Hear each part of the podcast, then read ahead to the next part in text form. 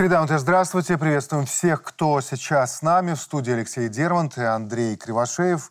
А чуть позже ждем включения военного эксперта из России Александра Артамонова. А, хотя вот если подумать, наверное, все серьезные эксперты в последнее время с военным уклоном. Я предлагаю с этого и начать. Почему? Потому что вот если посмотреть на происходящие процессы, то мы увидим, что вот все эти застарелые конфликты, они как нарывы начали открываться. Там, Карабах, Украина, Ближний Восток. Ощущение, что все для себя решили, что вот больше не будет никакого аудита, больше не будет никакого откладывания на потом, а вот любой ценой, во что бы то ни стало, мы вот сейчас разберемся с этими проблемами, иначе дальше просто не пойдем. Если следовать такой логике, то вот напрашивается вывод, что у мира вот в такой ситуации два пути. Либо его добьют окончательно, либо все-таки мы, наконец, выпрыгнем из этого застарелого принципа, из этой парадигмы управляемого хаоса. А вот мы, Алексей Валерьевич, к чему ближе все-таки? К какому из этих двух вариантов? Добьем или пойдем дальше? Ну, я думаю, будет какой-то средний, то есть период такой турбулентности геополитической, экономической, а период, когда будет выкристаллизовываться некий новый миропорядок, его контуры проявляться. Но этот период, конечно, принесет много проблем. Вот когда все поймут, что эти проблемы уже чрезмерны, касаются всех, в том числе гегемона уходящего, кого-то, кто, возможно, придет на его место, вот тогда возникнет необходимость уже как-то договориться о новых правилах, чтобы и конфликты были в каких-то рамках, уже не распространялись бесконтрольно. Ну и будет понятно, что ну, придется вместе как-то жить на планете, что не нужно ее уничтожать, и нужны новые правила для нового времени. У многих надежды были на Сан-Франциско, что там, а у некоторых опасения, да, вот как, например, у нашего блока, я так э, это назову. Но увидим, что ближе страны не стали. Нет, не стали, США, ну потому что еще время не пришло на самом деле, никто не созрел для этого. В Америке убеждены, что они переживут этот период и сохранят свое доминирование. А, да, есть нежелание у Китая, конечно, лезть в конфронтацию, но очевидно, у них другая философия развития и там приобретения влияния.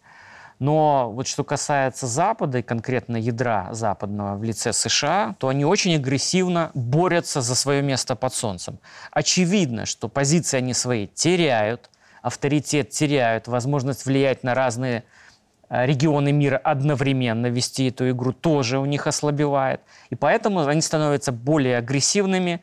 И вот эту стратегию хаоса используют так. Мы создадим проблемы для наших потенциальных или явных конкурентов, свои проблемы решим внутренние, ну и потом въедем в новый мир снова на высокой позиции. Вот их э, стратегия на данный момент. Андрей Евгеньевич, как вы считаете? Ну вот эти кадры из Сан-Франциско для меня сказали очень многое. И та повестка, которую заявили э, две главные державы на сегодняшний день в мировой экономике. Э, мы когда-то э, проходили в нашей истории советской этот этап. Помните знаменитую фразу Бориса Николаевича Ельцина «берите суверенитета столько, сколько хотите». То есть когда э, ослаб союзный центр, э, конфликты вышли из-под контроля, и э, каждая из э, современных субъектов Российской Федерации, э, постсоветских республик, начала борьбу под солнцем за свой кусок земли, экономики, власти и суверенитета. Так вот сейчас как бы два, две главные державы, Китай и Соединенные Штаты Америки, они сделали полшага назад.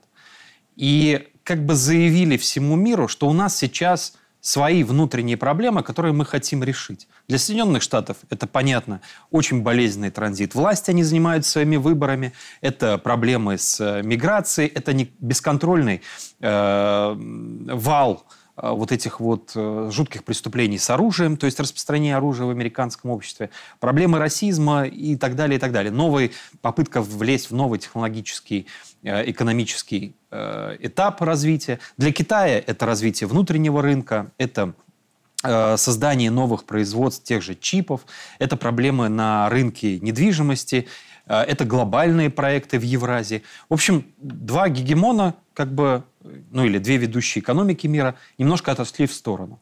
И вот здесь действительно появился такой лак времени, когда страны которые хотят укрепить свой суверенитет, которые хотят решить, э, как Азербайджан э, или Турция, свои застарелые э, геополитические амбиции, проблемы восстановить суверенитет, они вот этим шагом назад главных в мире пользуются. И да, мы много говорили про многополярность, но мало говорили о том, что переход к многополярности, к сожалению, чаще всего происходит через военные конфликты, через кровь. Увы, так происходит. И тот факт, что в Сан-Франциско по ключевым проблемам э, мира э, лидеры США и Китая не договорились, а повестка ушла там, в химические производства, в пант, в то, у кого какая система власти, диктатура, не диктатура, у кого какие автомобили производятся. Как раз миру дало сигнал, что вот ближайший год или, наверное, полтора после того, как устаканится после выборов в США, после того, как Возможно, дипломатическим мирным путем будет решена проблема Тайваня, э, вот этими тоже внутренними выборами э, там местными, то только после этого значит, главные экономики мира посмотрят, оглянутся на мир и скажут, ну да, вот давайте теперь договариваться. А давайте теперь посмотрим, кто что сможет удержать. Да, ну давайте теперь Украина, которую тоже, которые касались в Сан-Франциско, да и дата особая. Вот вчера исполнилось ровно 10 лет с момента, когда в центре Киева появился палаточный городок, давший старт второму Майдану. Тогда еще никто не мог предвидеть того, что впереди не просто антиправительственная демонстрация, а стрельба, снайперы на крышах, массовые жертвы и утверждение в стране принципиально нового политического режима. Только по официальным данным 121 погибший и более 2000 раненых. Таков итог революции достоинства, как ее называют на Украине. И, кстати, первый Майдан 2004 года, так называемая оранжевая революция, начался 22 ноября. То есть трагический месяц современной украинской истории. И вот снова заговорили про Майдан. Это раз Зеленский, президент Украины, опасается нового Майдана. В попытках посеять хаос, по его мнению, виновата Россия дойдет до нового Майдана, Алексей Валерьевич, на Украине? Ну, я сомневаюсь, что вот то, что мы понимаем традиционно под Майданами, то есть выход массы людей на площади, раскачка там ситуации, политической обстановки, потому что, во-первых, на Украине установлена такая военно-террористическая диктатура, и я сомневаюсь, что кому-то дадут даже собраться. Другое дело, что происходит внутреннее брожение в структурах власти, очевидное недовольство части военных Зеленским, части общества растут скептические настроения в отношении там, военной победы, несмотря на то, что пропаганда одурманила большинство украинцев. Плюс существует, очевидно, уже давление западной стороны. Американцы, часть европейцев пытаются Зеленского подвинуть э, на выборы, чтобы он пошел и проиграл, потому что рейтинги у него не ахти. То есть а на этом фоне нужно опять достать козырь в виде э, врага, образа врага и, соответственно, избегать изменений во власти. Вот Зеленский пытается это делать, пытается сохранить свою должность, но ему это все труднее становится делать, потому что он боится, конечно же, не простых граждан, которые выйдут на Майдан Незалежности, а именно брожения в среде военных, в своих каких-то властных структурах и прекращение поддержки политической, финансовой, э, военной со стороны ключевых западных стран. Вот это для него смерти подобно, и больше всего он этого боится. Ну вот смотрите, в Киев потянулись э, чуть не сказал, западные паломники. Ну, правда, к святым местам, пока их не разрушил окончательно киевский режим. Э, так вот, на прошлой неделе шишки крупные э, западные политики. Это был Кэмерон, который, напомню нашим зрителям, сейчас возглавляет британский МИД. Э, в понедельник приехал глава Пентагона американец Остин. Потом германский министр обороны Писториус, глава Европейского совета Шарль Мишель, некоторые другие. Вот это что за группа поддержки такая? Они с какой целью приехали? Ну, с одной стороны, действительно, это прежде всего морально-информационная поддержка, показать, что он не одинок, что они все еще с ним. Но с другой стороны, очевидно, на мой взгляд, помощь будет сокращаться. И нужно объяснить, убедить Зеленского, что это хорошо, что это в его интересах. Возможно, кто-то приезжает и с посылами, ну, если мы не касаемся военных, все-таки э, изменения определенных политических Кто-то наверняка говорит о выборах, кто-то пытается выяснить, а что вообще в, внутри власти украинской происходит. Нам приехал ревизор. Там Да, один из главных мотивов. Они, да, сканируют ситуацию, пытаются убедить в каких-то выгодных для себя решениях, пытаются убедить в том, что сокращение поддержки это нормально, и что, ребята, ну вот у вас было домашнее задание, контрнаступ, вы его как бы провалили. Поэтому давайте думать о других вариантах, не таких накладных для, значит, вот этих ревизоров. То есть идет выяснение позиций и, думаю, мягкое, может и не очень, давление на Зеленского в выгодном ключе для западных государств. Тут еще есть один мотив в этих э, визитах. Ведь э, какая была надежда? Надежда была на то, что перестроенная по натовскому образцу, экипированная натовской, хотя и старой прошлого поколения техникой, она решит все, ситуа- все вопросы на фронте. То есть поставят там эти Абрамсы, поставят Леопарды, э, поставят э, ракеты, и, мол, россияне должны были это увидеть и побежать. То есть должен был посыпаться фронт, э, должны были выйти э, к Крыму, должны были перерезать сухопутный э, вот этот канал к Крыму, а ничего не случилось. И вот одно из, од- один из мотивов, наверное, как я себе это представляю, еще и в том, а почему не получилось? А почему вы не испугались и не побежали? А, а почему не сработала огромная, там называют сумму уже в 230 миллиардов долларов это военная помощь, а почему это не сработало? А если оно не сработало в Украине? А где гарантия, что оно будет работать в других конфликтных точках мира? Э, Но тут надо понимать э, еще факт. Я хотел все-таки откатиться э, к этому пресловутому Майдану, госперевороту. И Наблюдали мы уже не одно. И тут не надо забывать еще, кстати, революцию на граните, которую в Киеве помнят, когда студенты в 89 году выходили, спали на том же самом Майдане независимости, отморозили себе все, что можно. Но после каждого государственного переворота приходящая во властные кабинеты элита становилась все более безответственной, все менее управляемой, все более коррумпированной и все менее эффективной.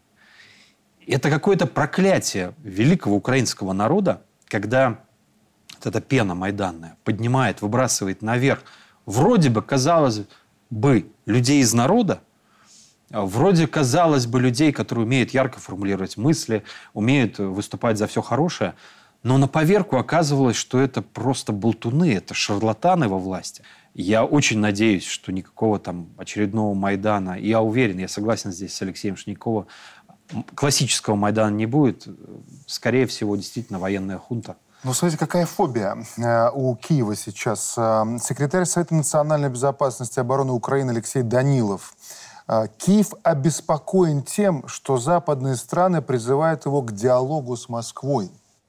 Они же тебе запретили. Зеленский запретил себе вести переговоры. Президент Беларуси комментировал этот шаг несколько раз. Говорил, ну это же, это же просто глупость. Вот э, нет ощущения, что Зеленский запретить. обкладывает себя аргументами для того, чтобы его как побыстрее убрали? Вот, вот этот вот э, меморандум для себя подписал, который запрещает. А сейчас э, издание The Sun дал интервью, где он в свободной форме сказал, как на него бесконечно охотятся и покушаются, там пять или шесть. Он сказал, вообще-то покушение на меня это норма. И очень многие стали говорить о том, что, в общем-то, он сам дал аргумент для западных друзей, чтобы в любой момент его устранить, и все поймут, а, так это сделала Россия.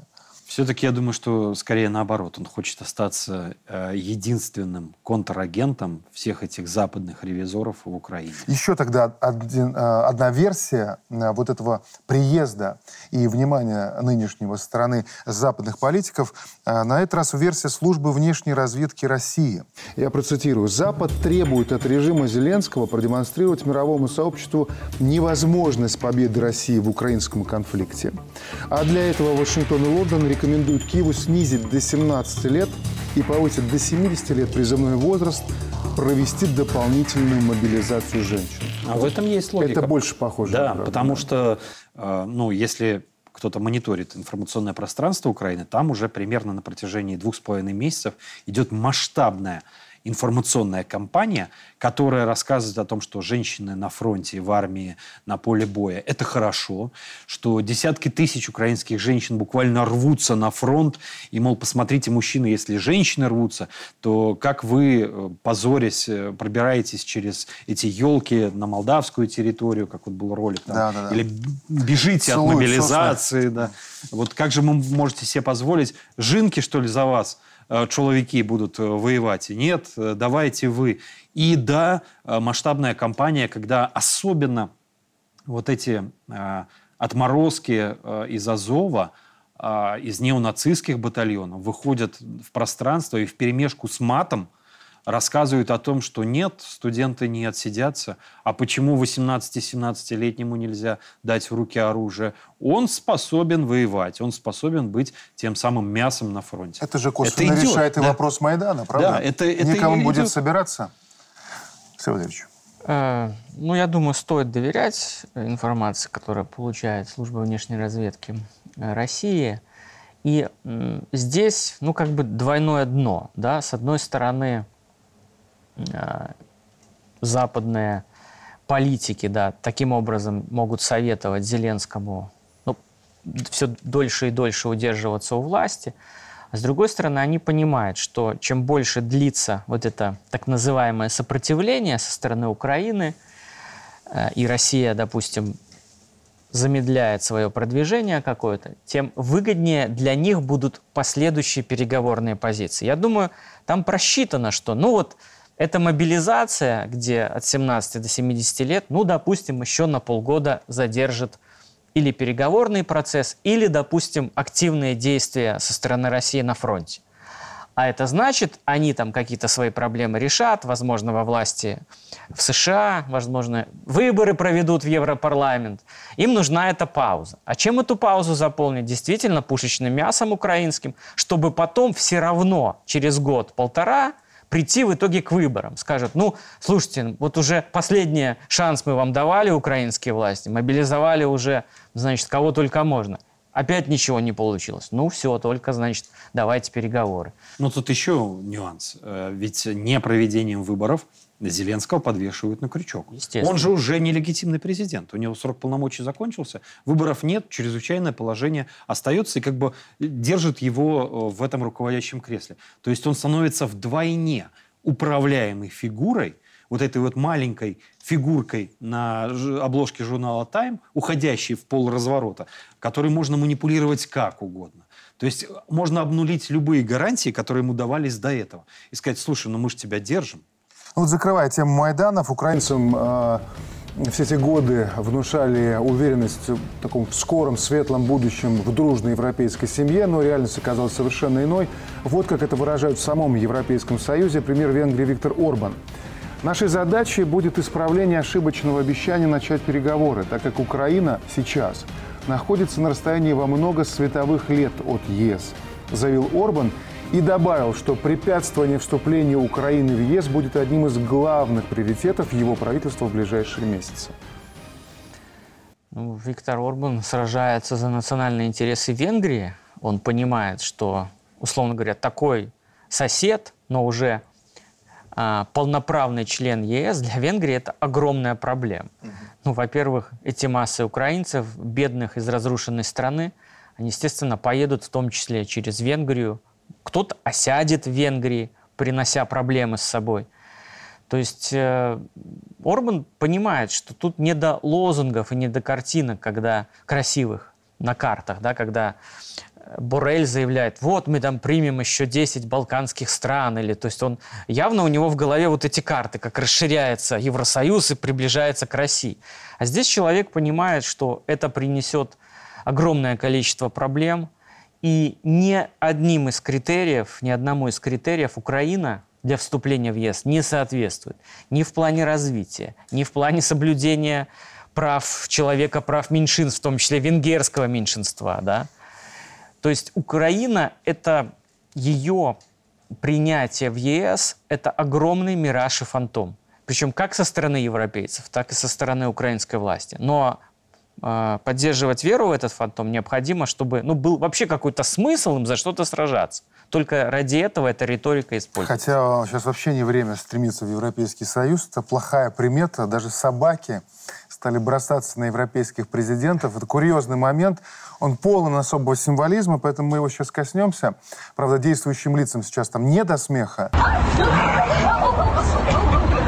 Вот в объективы фотокамер потом попала травмированная рука президента Вандербеллина, сообщает, что он чувствует себя хорошо. И мы поверим, конечно, ему на слово.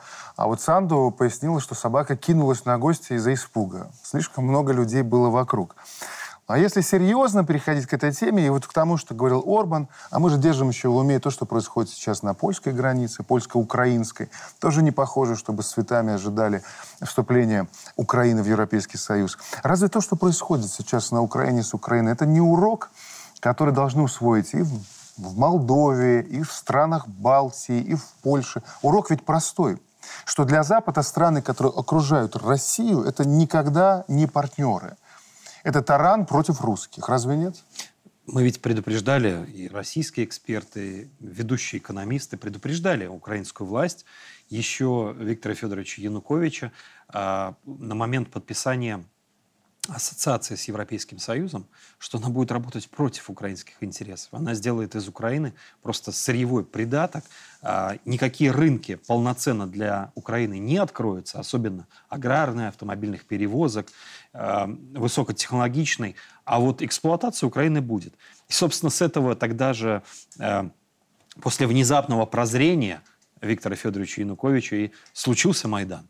И сейчас э, коалиция стран, которые выступают против э, реальной интеграции украинской экономики в э, экономику евросоюзовскую, она только расширяется. Я бы вот обратил внимание на выборы в Нидерландах, где впервые на первое место вышла партия Герта Вилдерса, которая как раз исходит из таких национальных, если не националистических интересов, и заявляет крайне правую повестку. И опять же, антиукраинскую.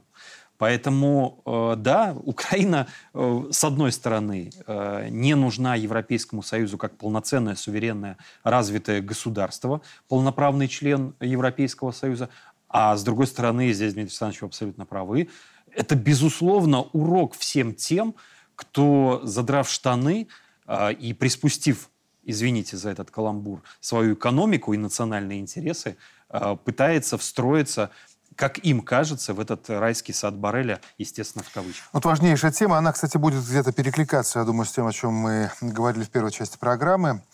Этой неделе в Минске соберутся лидеры стран УДКБ и саммит без Пашиняна.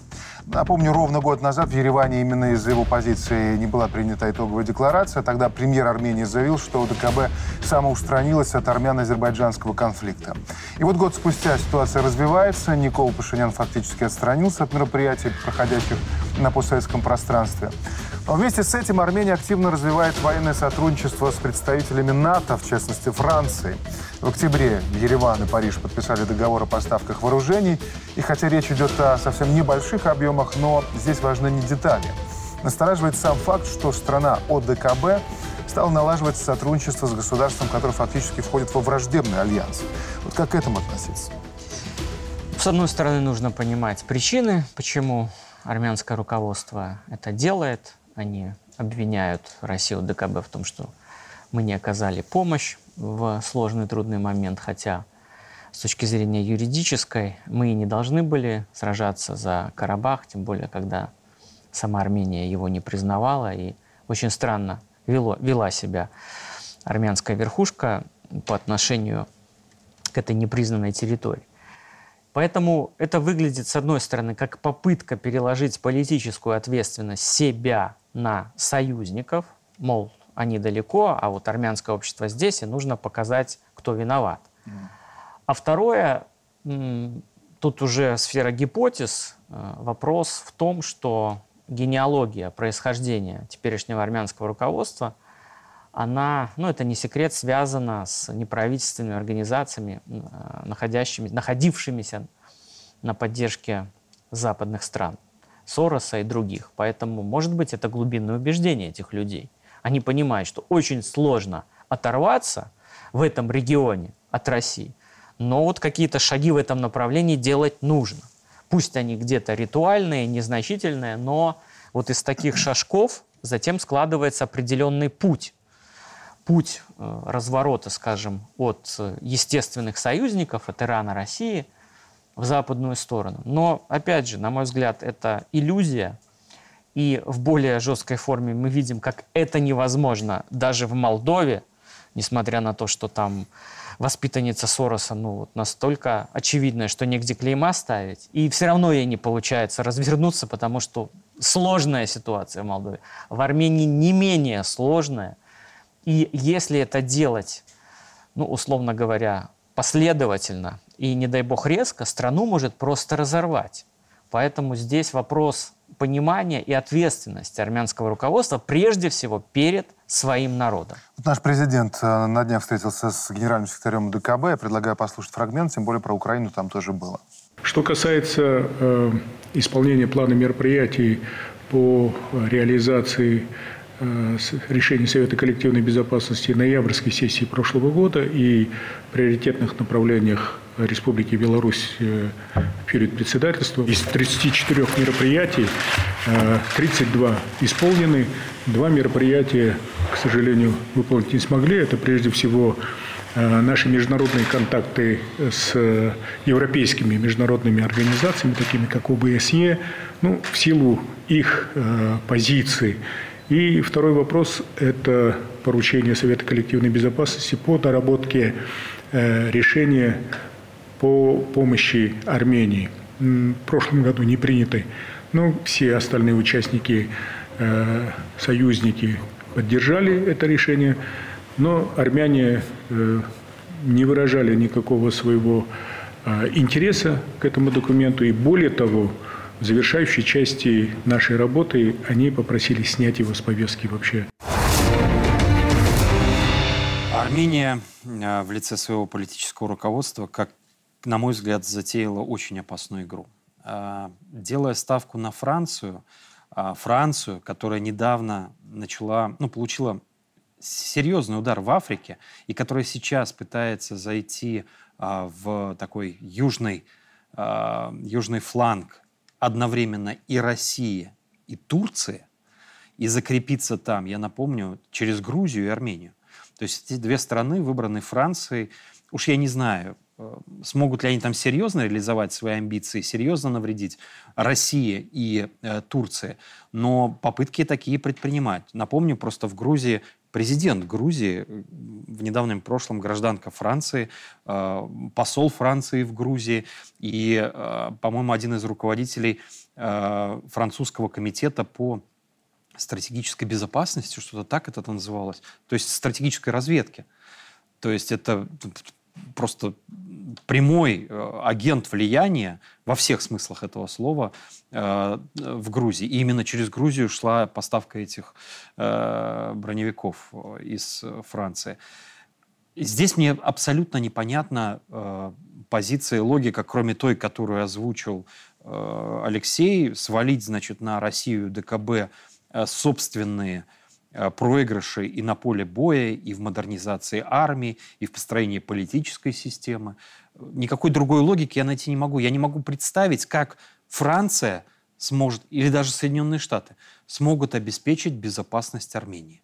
Кроме вот таких ритуальных политических заявлений, деклараций, а, символических поставок вооружения. Это невозможно. Более того, если почитать их телеграм-каналы, то видно, что отдельные политики, тут нужно всегда говорить, что очень разные силы представлены в Армении, отдельные армянские политики, э, кроме того, что пытаются свои политические проблемы перекинуть на УДКБ, это мы с вами сейчас обсуждаем, но параллельно еще так из-под тяжка легнуть э, председательство Беларуси за этот год, что, мол, вот смотрите, к чему вы привели.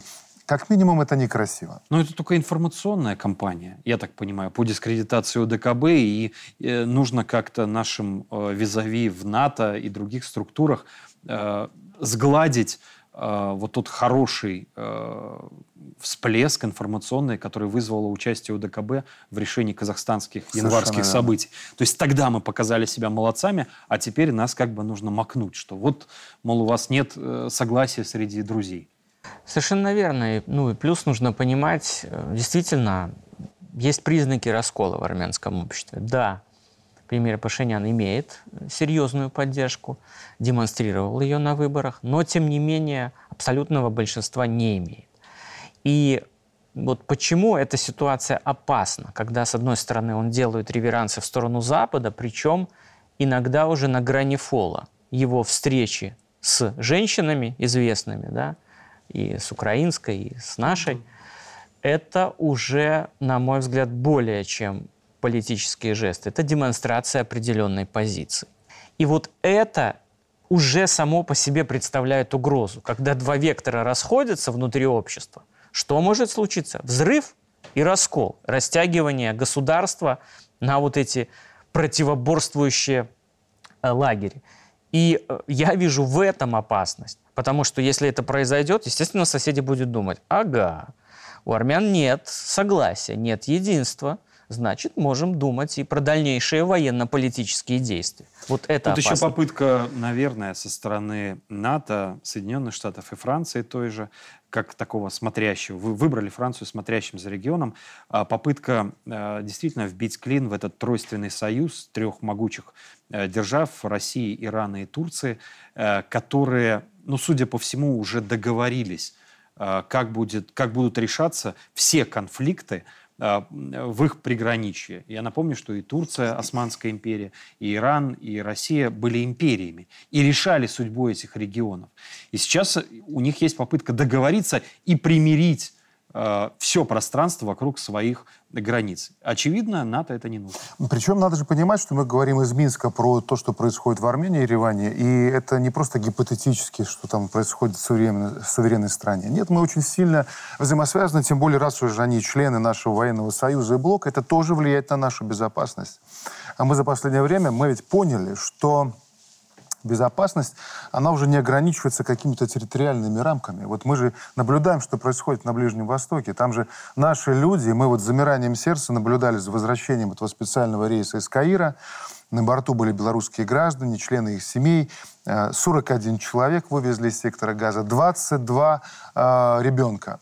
Но, знаете, вот очень много можно, конечно, говорить про высокие идеи, там, принципы геополитики, у кого какие интересы. Но когда на твоих руках там страдает, или, не дай бог, умирает ребенок, рушится целый мир.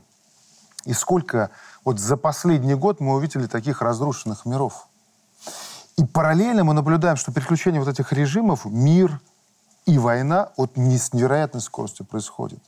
Я бы хотел вас попросить подытожить вот наш разговор сегодняшний размышлением на тему Понятно, что нет универсальных каких-то рецептов, но вот что есть наш предохранитель, чтобы вот во всех этих точках нестабильности пройти вот этот период, а, когда мир пытается определить, как мы дальше будем жить? Ну, на мой взгляд, есть несколько рецептов. Во-первых, если говорим все-таки про высший некий уровень принятия решений, целеполагания, должна быть четкая картина мира, чтобы никакие иллюзии, обещания, посылы очень хитрых э, политиков, деятелей, особенно западных, не могли затуманить вот реальность. Мы, имеем, мы имеем эти ориентиры, четкое понимание собственной позиции, кто наш союзник, кто там партнер, сосед, но у нас это есть. И мы видим, с кем мы реально строим позитивные, созидательные отношения. Это первое. То есть нужно иметь эту картину мира в голове. И без иллюзий.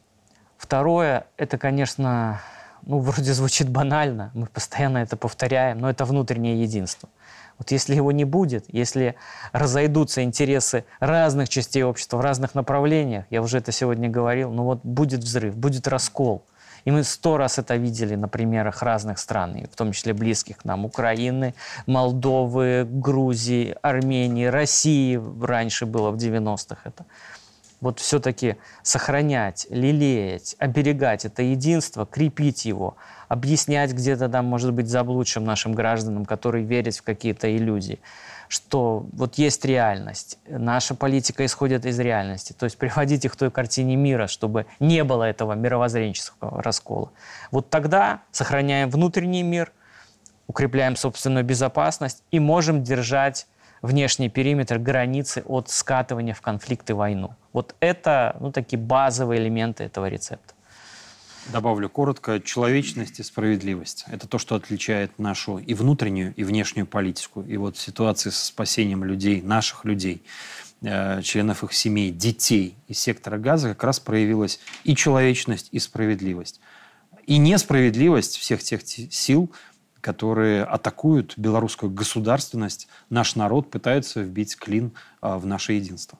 Ну что ж, я благодарю наших гостей. Спасибо большое за этот разговор. Алексей Дермонт, Андрей Кривошеев. Но мы еще не закончили. Через пару минут на связи Александр Артамонов. Мы продолжаем на связи со студией авторитетный военный эксперт, хотя круг его интересов и главной компетенции настолько широк, что ну, трудно выбрать какое-то одно представление. Впрочем, телезрителю и огромной интернет-аудитории он прекрасно знаком, поэтому рад приветствовать с нами Александр Артамонов. Александр Германович, здравствуйте. Добрый день, Дмитрий. Приветствую всех. Здравствуйте. Ну, мы давно ждали этой встречи, я признаюсь, с порога, потому что много накопилось вопросов, ответы на которые есть ну, далеко не у всех. Уверен, у вас они имеются. И начать предлагаю с громкого. А уже дальше попробуем пробраться вглубь, к сути мировых процессов. Вот недавняя встреча Джо Байдена и Си Диньпина вернула в повестку разговоры о возможном противостоянии вокруг Тайваня. А вот совсем скоро там выборы, которые рискуют повлиять на судьбу всего региона, возможно, и мира. Вот вы в этих переговорах США и Китая что увидели? Сближение или еще больше отторжение друг друга?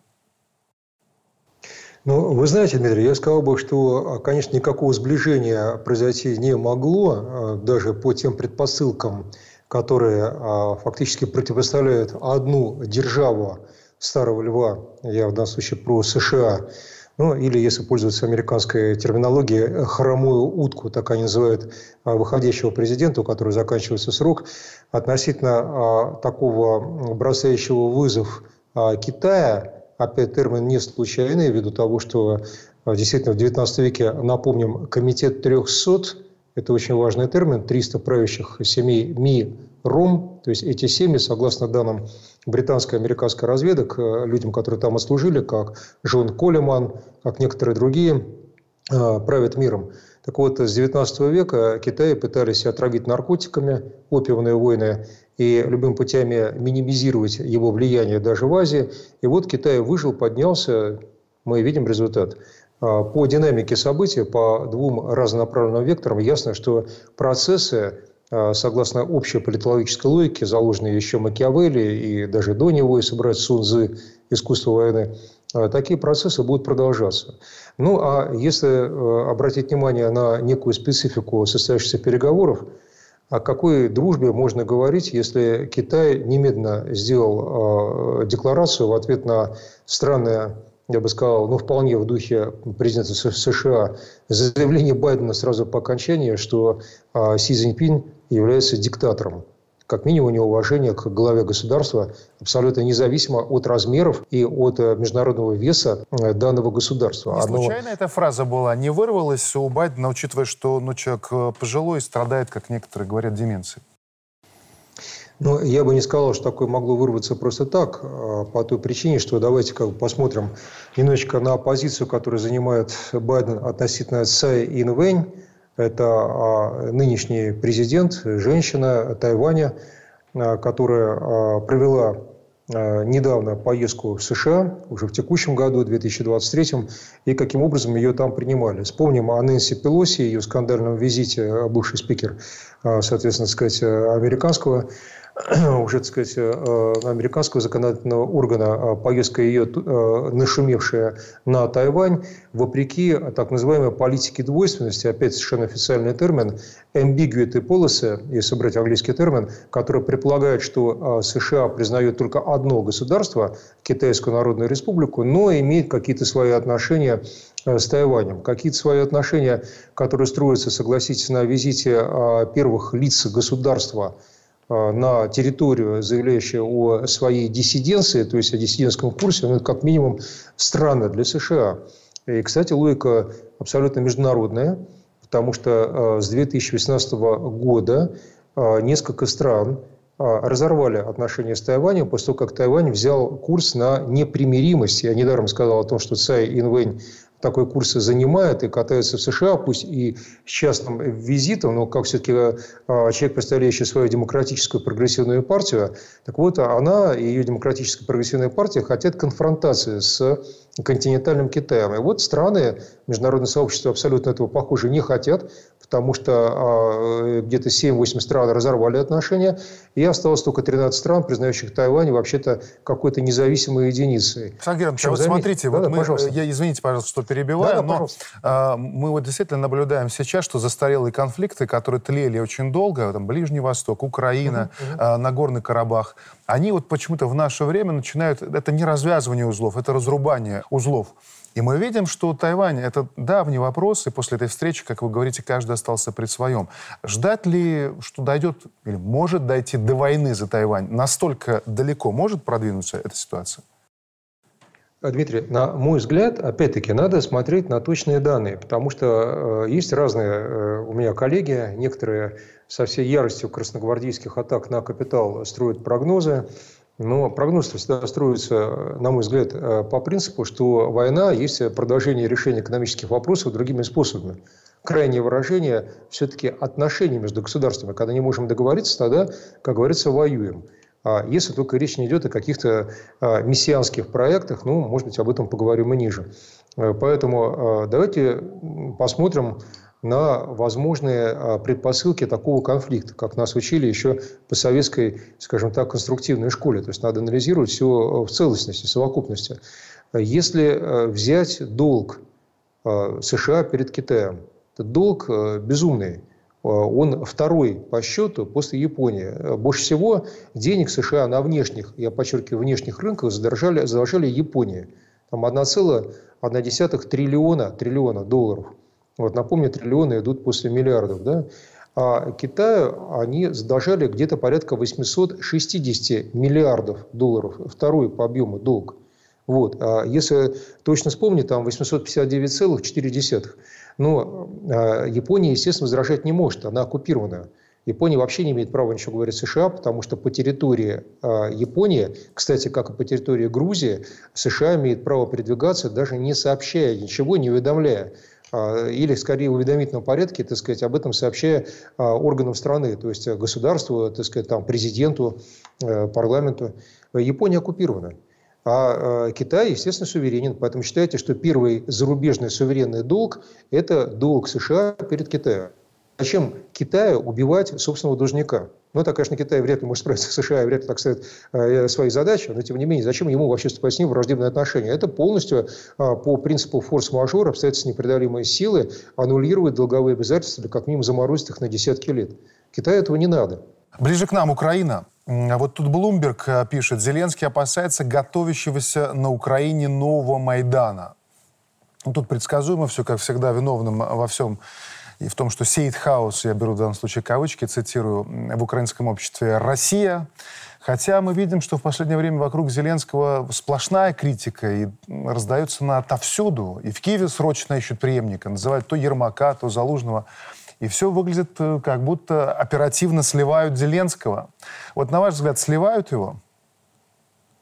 На мой взгляд, сливают. А по той причине, что а, Зеленский, во-первых, является таким гадким утенком, производным сразу от двух логик, как вышло такое кривое дитя а, западного империализма, простите у меня плакатный штамп, а, по той причине, что он, давайте я пытаюсь, как всегда, говорить фактом, насколько мне это удается, его конвой, которым почему-то называют охраной, состоит из офицеров британского спецназа. Ну, там для некого пояснения, вообще-то набор э, нормального спецназа, поверьте мне, я все-таки вхожу в высший совет э, Федерации э, силовых структур России, Кремль-9, вот, и сам являюсь ветераном спецназа «Серый берет» третьей степени. А, так вот, в обычный набор такого охранника входит в том числе и проволока. И к тому, что какую-то секунду все возможно. Знаете, по этому поводу, насколько это охрана, насколько это конвой, это очень сильно большой вопрос. А, у западников входит, не у нас. Вот. Ну, у нас, я не буду говорить, что входит у нас, потому что военная тайна. Теперь, а, исходя из менее красочных, но не менее важных подробностей, отмечу, что тогда, когда Зеленский летал, я продолжаю давать факты, на а, встречу в американский парламент, когда его еще принимал парламент, это предыдущий визит, не последний, а предпоследний визит, он летал на американском самолете, я знаю, какая там была суета вокруг дивана, вспоминая классика Стругацких, или подковерная возня, чтобы он летал на американском самолете. Как правило, он перемещается на британских бортах, и по некоторым данным а, нашим оперативным, у него британский паспорт. Он, паспорт, он британский подданный. Вот так вот. Опять-таки, вспоминая незабвенных э, авторов и литераторов, э, так сказать, турецко подданный, так вот этот самый британский подданный. Э, именно так.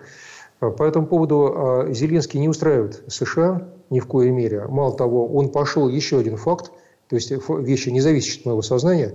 Год назад, а, почти что год, в декабре прошлого года, прилетал а, глава ЦРУ Бернс а, в Киев для того, чтобы убедить Зеленского сесть за стол переговоров с русскими. В силу того, то, что не захотел Зеленский следовать